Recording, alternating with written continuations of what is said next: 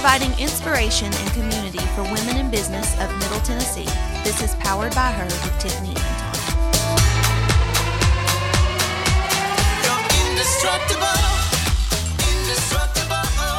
Welcome back to Powered by Her. I am Tiffany Anton, your host of Powered by Her. If you uh, didn't know that, you probably haven't been listening to the last hundred some episodes. But I have my good friend Shehla Rooney.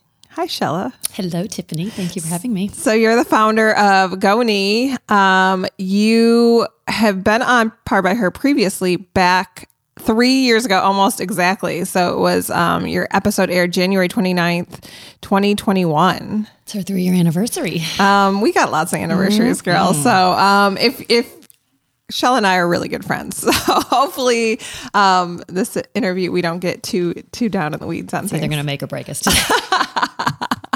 Um, so we're going to talk about um, kind of imposter syndrome and what you've gone through in the last three years. Um, but first, I want to take a second to thank our partner, Miss Sally's Market. Have you been there in Gainesboro yet? No, but I want to. owned by Natasha Dean.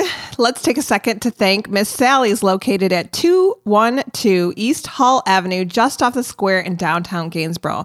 At Miss Sally's, you'll find high quality seasonal products that taste so good. They are sourced right here in Jackson County and the Upper Cumberland. It's such a cute little market. They have milk that's like locally sourced and meats, and they have a salad bar, and you should go check it out. Gainesboro is killing it right It now. is. Yeah. Um, and I think that John and Natasha have done so much for economic Mm-hmm. development. Honest John's is across the street. Wildwood is, of course, one of my favorite places. But go on down to Miss Sally's Market in downtown Gainesboro, open Tuesday through Saturday, 9 a.m. to 6 p.m., ready to serve with a warm and southern smile. Miss Sally's Market, real food for life's journey.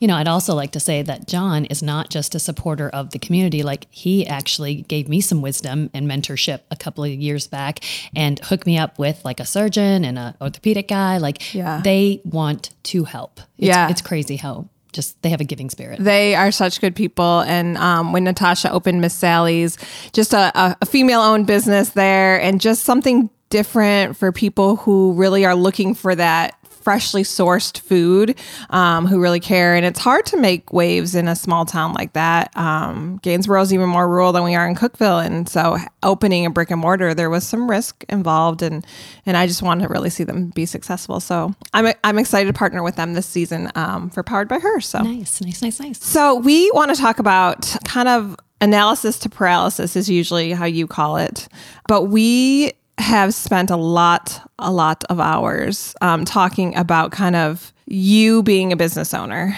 Um, and so take us through that journey a little bit. Back in 2021, I think you really felt like you had to kind of put on this like front like I know it all because I want to be taken seriously and I want to, you know, and you have this passion and desire to have a successful product and you know that your product to go into more detail you can go back and listen to the mm-hmm. episode that talks about the product a little bit more but you know that your product can help people and so you just had so much passion but all the little details of everything you have really struggled with feeling like a business owner.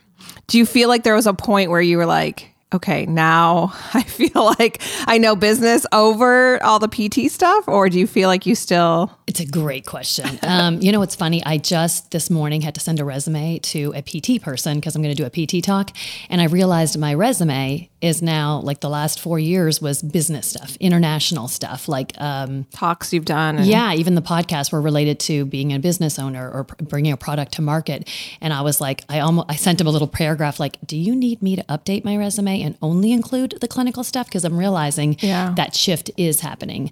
But yeah, no, I um, I would say that, and it saddens me, but my PT hat is not put on as much as my business hat is now. Like I am full throttle business owner. You know, I do think that my struggle was I did a 25 year career as a physical therapist, right? And I was really good. And um, I just think that entrepreneurial journey, some people have done it since they were kids. It wasn't me. So I think I had a harder time because I didn't identify myself as a business owner. So even when you come up with a product and it helps and it works with a patient, it was like, great, I solved a problem for one patient and that's it. Like, you know, so that transition to let's, could this product help millions of people? It was really rough for me. Well, and what what do you think was the biggest struggle to like say, yeah, I can I'm I own a business. It, was it the letting go of being a PT? Cuz I used to say that to you a lot, you know, like cuz you're you would say, you know, I'm a PT and I run this business. And I'm like, "No, you own this business. You're, you know, you're a founder." Um, was it the fact that you felt like you had to let you could only be one over, over the other? Um, I think because as a health professional, all my career, the business part was the financial part. And I wanted to always keep those things separate, meaning I didn't want to think about the financials of treating a patient. Like how much money do you make from them? Mm. How much does their insurance pay? How much is the copay? I wanted to be once removed from that. And I felt like as a business owner, you have to focus on the finances. Right. Yeah. And so every sale is money. And, you know, I had, and I still struggle. And that's why I, I joke that, you know, when I make it, and you know it's going to happen. I'm going to be a customer service representative for goni because i get to then talk to the individuals on the phone about their knee and we get to talk about it and i get to geek out about the clinical aspect of it. But as a business owner it felt dirty to talk about financials and pricing and charging for a product that's going to help an individual. I think people who don't have a healthcare background it doesn't even cross their brain. Because mm-hmm. i don't know how many people said to me you understand you have to make money you know in order to help people. And yeah. i was like really could I figure out a way to help people without right. charging anything? Right. you know, like it sounds mm-hmm. so stupid and naive, but I just remember early on thinking, you know, there's got to be a way to do that. Well, and I have worked so much in the nonprofit sector that I'm always like, well, I'm just fundraising for my own paycheck. So that's kind of how I look at most things that I do. And so I think, you know, to me, I'm like, well, you're just fundraising to, yeah. to make a paycheck yeah. for yourself. And I think that when you uh, run a business, that I think probably women more so than men, we really struggle with that aspect of pricing and we just believe so much in what we're doing. And so, you know, CG England is one of our, our, big advocates here at, at, Powered by Her. And I feel like there's so many times where she's like, yeah, there's a sale on this and there's a sale on that and there's a sale on that. And she has wiggle room in mm-hmm. her, her pricing. Mm-hmm. Um, so she can stay afloat. And she's been, I think it's almost been 10 years now. And, um, but I'm sure that that's hard mm-hmm. sometimes because you want to support every single thing and you want to do everything. And, you know, with you, with these are patients that are struggling and it changes their lives. Mm-hmm. I had someone recently ask me, like, you know, what do you call GONI users? And I'm like, what do you mean? And they're like, well, they're not patients. And I'm like, oh yeah, they're not patients, you know? And I'm like, and, and he's, the guy said, you know, do you call them customers? And I'm like, why does that still feel dirty to me? Right. Cause it's, they're, it's paying for a service. Yeah. And I was like, I think I like clients. And they're like, Okay. And anyways, the point is, it was a discussion that I still don't like the term because I think that healthcare thing is right there. It's right at the back. You know, it, it hasn't gone away. It's just a little further away. My hat's not on my head right now, but it's always right there. But I think it also it's what legitimizes me in my business industry. Like it's what's going to help me be relatable to my clients, you mm-hmm. know, is that clearly she's still a therapist. Clearly she wants to talk about the clinical part. She doesn't just want to make a sale and be done. Well, and I think sometimes in the medical space, you know, you have these drug reps that don't necessarily they know they're their drug that they're selling and they're really good at sales, but they don't really know the medical side of things. And they show up in their suits and they show up with their donuts. And it's like you've not, you've been on the receiving end of that for 25 years of your career.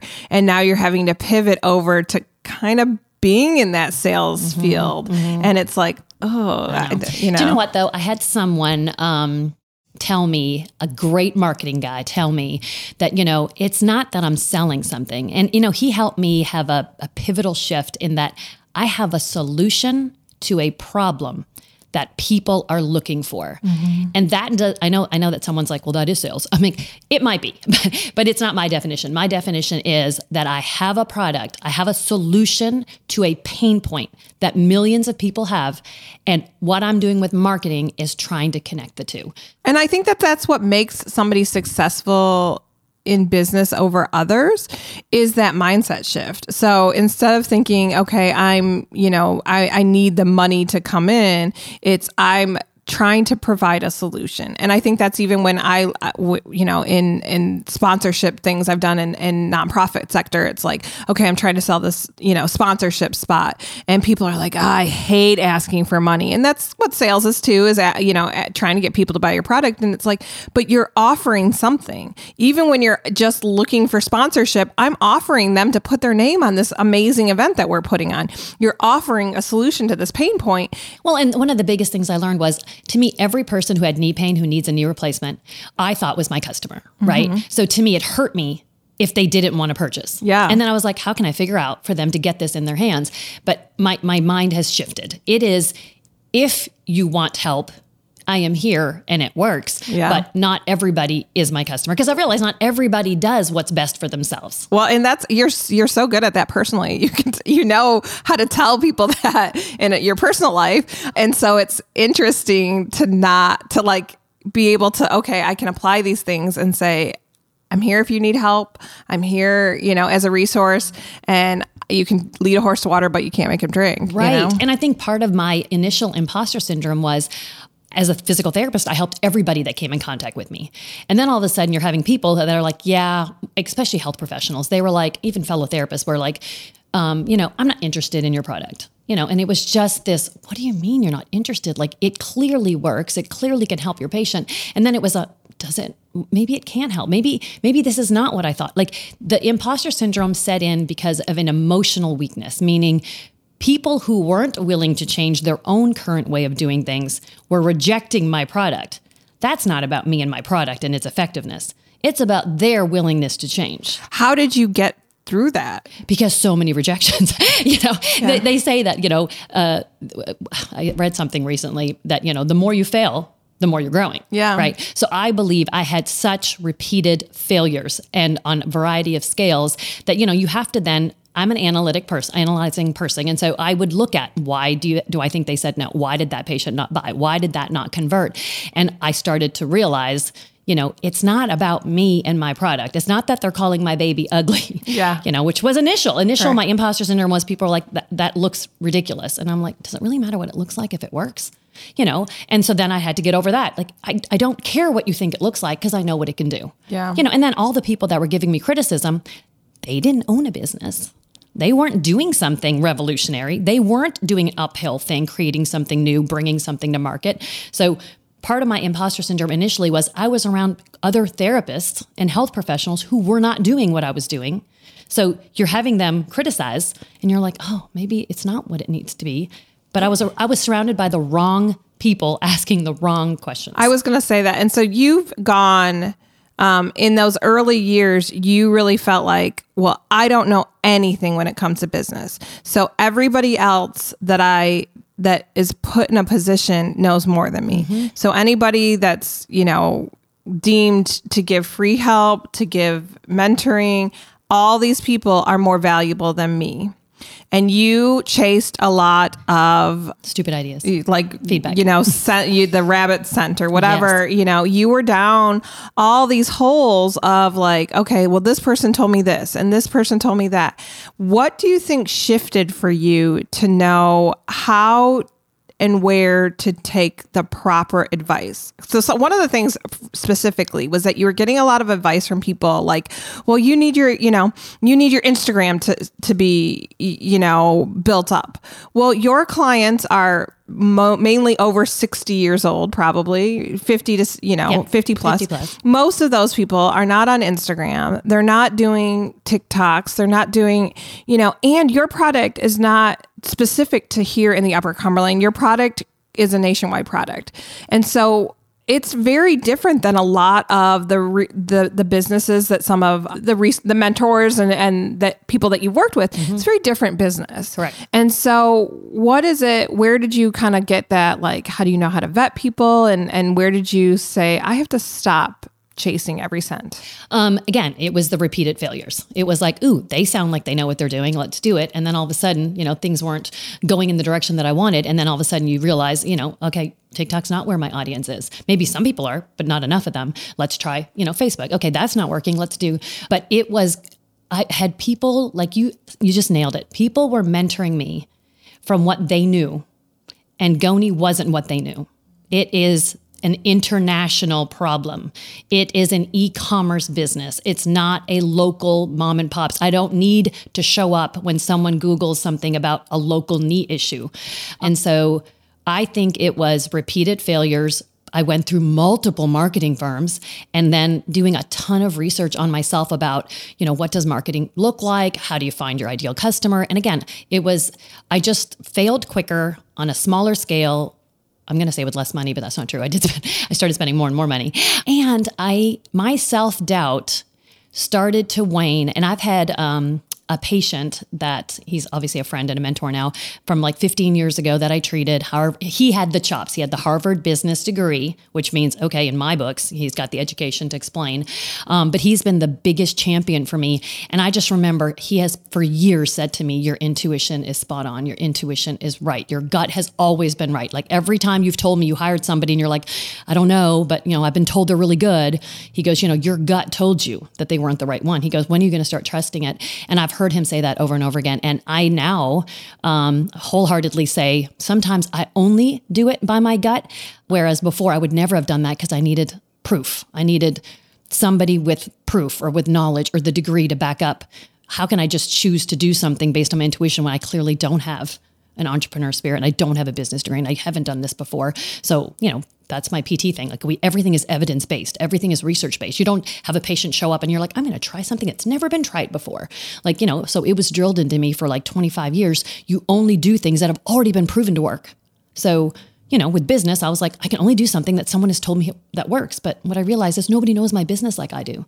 And a part of my imposter thing that is like, I'm going to say it's gone I mean, it comes up every now and then when I try to do something new, um, which is great, but it's gone because I am an expert in my field. I don't have a business degree and I haven't owned a business for 20 years, but I've been a PT for 26 years. So, you know, I had someone say in a, in a business, um, there was a webinar, and, you know, and he's like, You are an expert in your field. Like, people will invest in a company like you because you're not like an engineer that made a rehab product you know that's cool yeah. you're not a you know again a business guy that has like you know five uh, successful companies they've exited that's made a, a product because there are there are other neat products out there that were made by people that are not PTs. Yeah. They have not been treating people like I have been for 26 years. They don't understand my customer like I do because I've you know done it for 26 years, and I realize that's my superpower. I think I when I first started working for the Biz Foundry, I was on a marketing call and I was like, I don't know what I'm doing in marketing. I said I was a high school teacher for 5 years and that's all, you know. And the lady after the call, she got we got off and and the kind of the marketing director said, stop talking about yourself that way. Stop like that's all marketing is. We're all just trying things out and you're doing this job so this is what you are. And so I think so often we especially as women we're really great about like well, I don't have a business. I don't have somebody else telling me. I mean, that validation from others is pretty important for some people, some more than others. But that validation from others is what we cling to so much that, like, well, nobody else is saying I'm a business owner. So how can I just deem that myself? As women, we're kind of always trying to be smaller and, and trying to be, you know, not boastful. And that feels like if I just say, well, this is what I am, mm-hmm. it feels boastful sometimes. Well, and it comes from what we know. So, you know, if as a PT working for 20 something years, you know, a CEO was the CEO of a hospital or was the CEO of a large multi-chain nursing home, you know, company. So in my head, when people are like, "What's your title going to be?" I'm like, you know, it, you know, and they're like, "Are you going to be CEO?" Well, they're like, technically, you are CEO. Like you're, you know. Yeah. And I was like, in my head, this is what a CEO looks like. Right. This is yeah, what yeah, education they have. This is what their resume should look like. You know, so that was my initial imposter syndrome. To even say it out loud sounded embarrassing and ridiculous. You know, it'd be the same as me saying, I'm a neurosurgeon. Clearly, I'm not a neurosurgeon. Right. You know, so to say a CEO just sounded like that's not real, but yeah. it is real yeah. considering what I do every day, all day long. You know, solopreneur, I feel comfortable saying because it it makes it look smaller and less substantial, you know. So I'm mm-hmm. kind of like, well, you know, I'm a solopreneur. Uh, I guess it depends who I'm talking to, what I say, but I do own that now considering what I do for my business, all the things that I'm doing to grow it.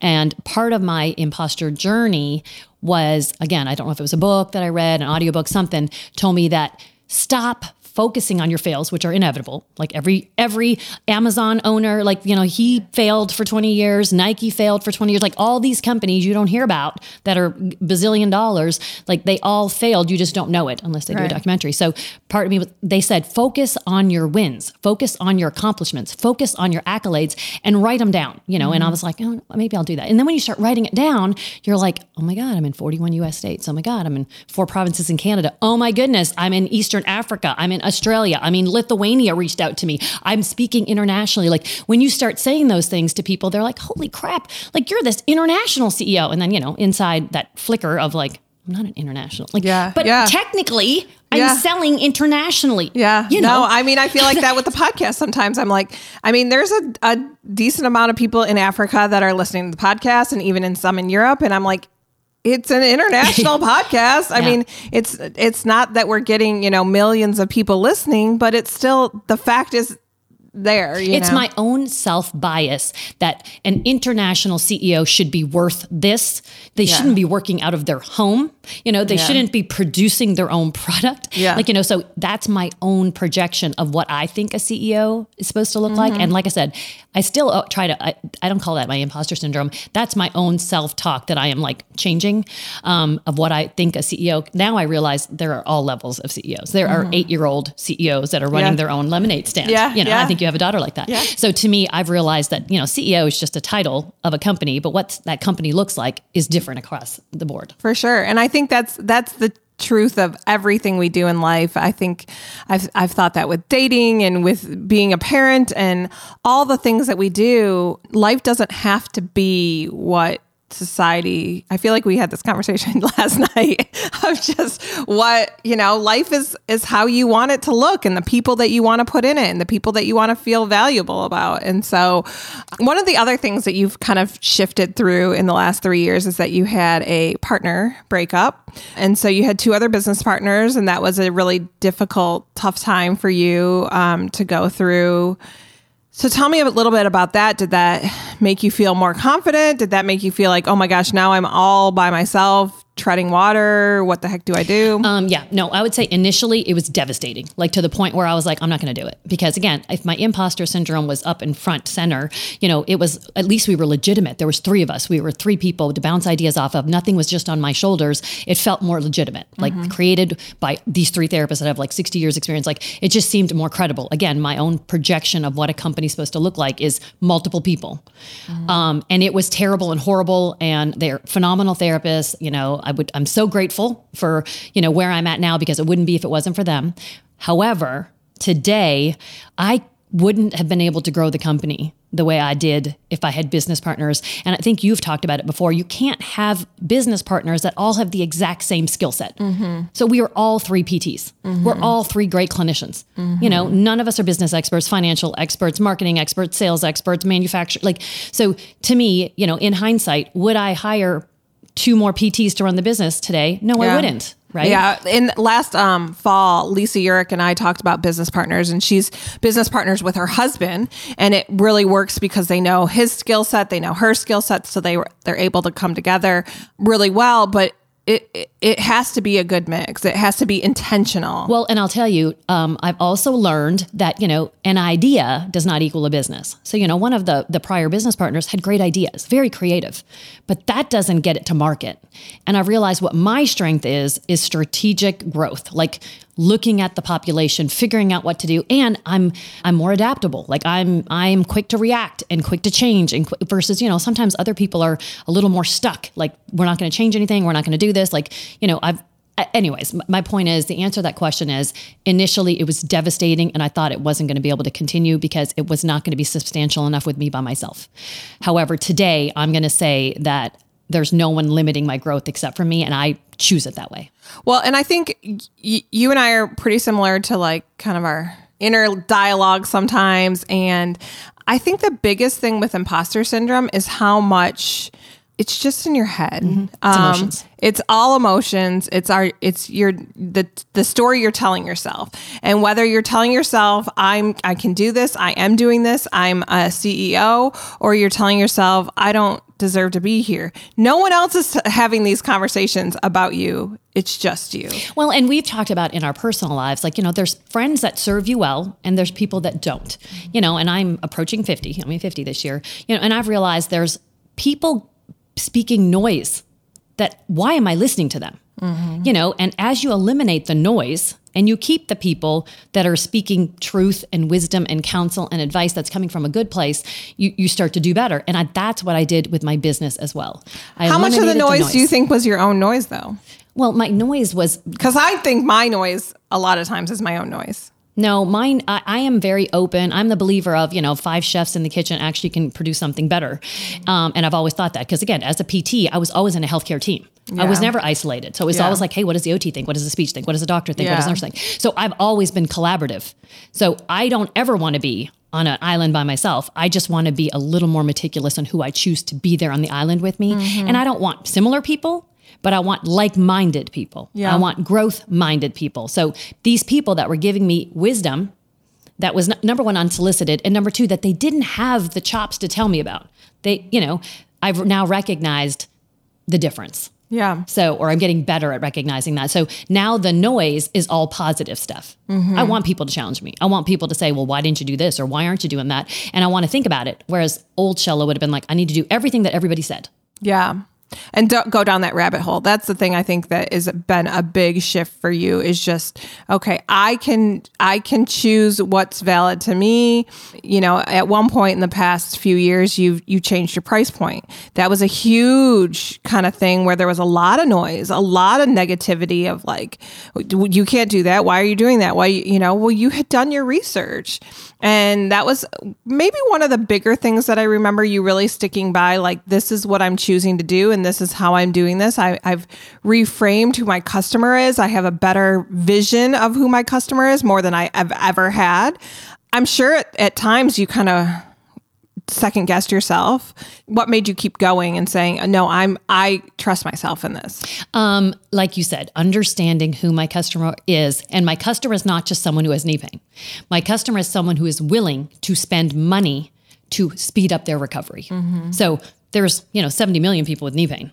But there's only a very, very tiny fraction that are willing to research for themselves, find a product that is not necessarily endorsed by their surgeon or their therapist because it's still new and I'm not a great, you know, I didn't do a great job marketing. So, you know, are they willing to deviate and do their own thing? That's a different customer. And I realized that is who I need to find is the person mm-hmm. who's willing to deviate from the norm, take mm-hmm. control of their own care, and they're willing to pay for the product knowing the outcome that they desire. So, how important do you think it is as people are kind of ironing out a business idea or they're in their business? How important is it to iron out who they're like the details of who their customer was? Because you, you know, they're when you really narrowed it down, you weren't crossing off things that you originally thought. It wasn't older. It, you, it was still older people. It was still people with post knee um, surgery. You know, it was still, but it was narrowed down even more.